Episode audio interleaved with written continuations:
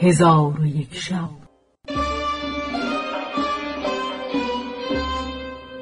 چون شب سیصد و پنجاه و پنجم برآمد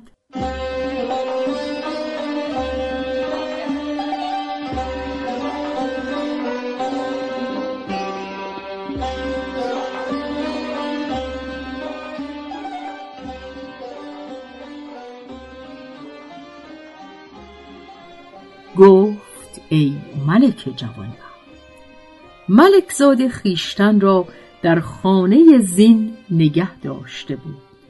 چون ملک زاده این حالت بدید و منفعت اسب بدانست دلش بر آن شاد و مسرور گشت و شکر خدای تعالی به جا آورد و پیوسته به سوی زمین همی آمد و روی اسب را به هر سو که قصد می کرد همی گردانید تا اینکه ملک زاده از این سوی و آن سوی رفتن مقصود حاصل کرد. روی اسب به سوی زمین بازگردانید و به شهرها و دریاها تفرج می کرد و هیچ یک از آنها را نمی شناخت و از جمله شهرها که می‌دید شهری بود در میان عرض خزرا که خرم و سبز بود و درختان و چشمه های روان داشت.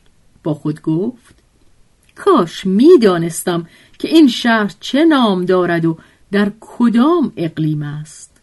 چون روز به آخر رسیده بود با خود گفت من از برای خود بهتر از این شهر جایی نخواهم یافت. به از نیست که امشب در این شهر به روز آورم چون روز براید به سوی مملکت خود بازگردم و ماجرای خود با پدر بگویم و از آنچه در این اسب دیدم او را بیاگاهانم. پس جایی را تفتیش می کرد که در آنجا کسی او را و اسب را نبیند. ناگاه در میان شهر قصری بلند بدید. با خود گفت که این قصر از همه مکانهای شهر بهتر است. پس اثری را که از جنبانیدن او اسب به زیر می آمد به جنبانید در حال اسب فرود آمد و به بام قصر برسید.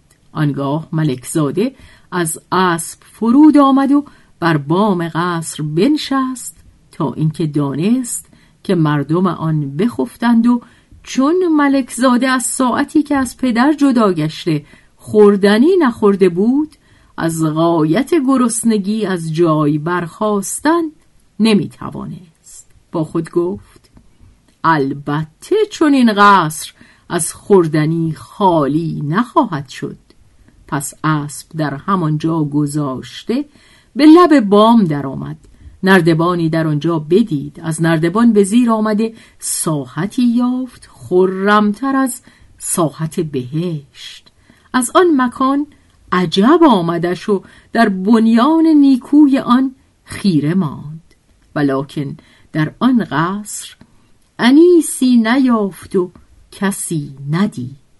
به حیرت اندر ایستاد و به چپ و راست نظاره می کرد و نمی‌دانست که به کدامین سوی رود. با خود گفت به از نیست که من به همان مکانی که اسب در آنجاست بازگردم و امشب در نزد اسب به سر برم.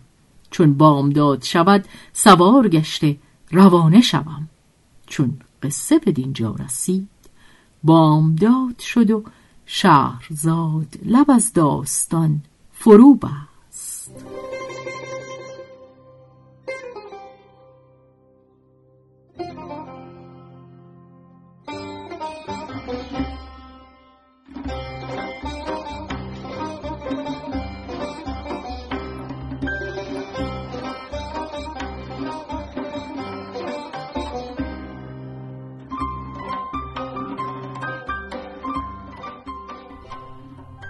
به روایت شهرزاد فتوهی. تنظیم از مجتبا میرسمیعی.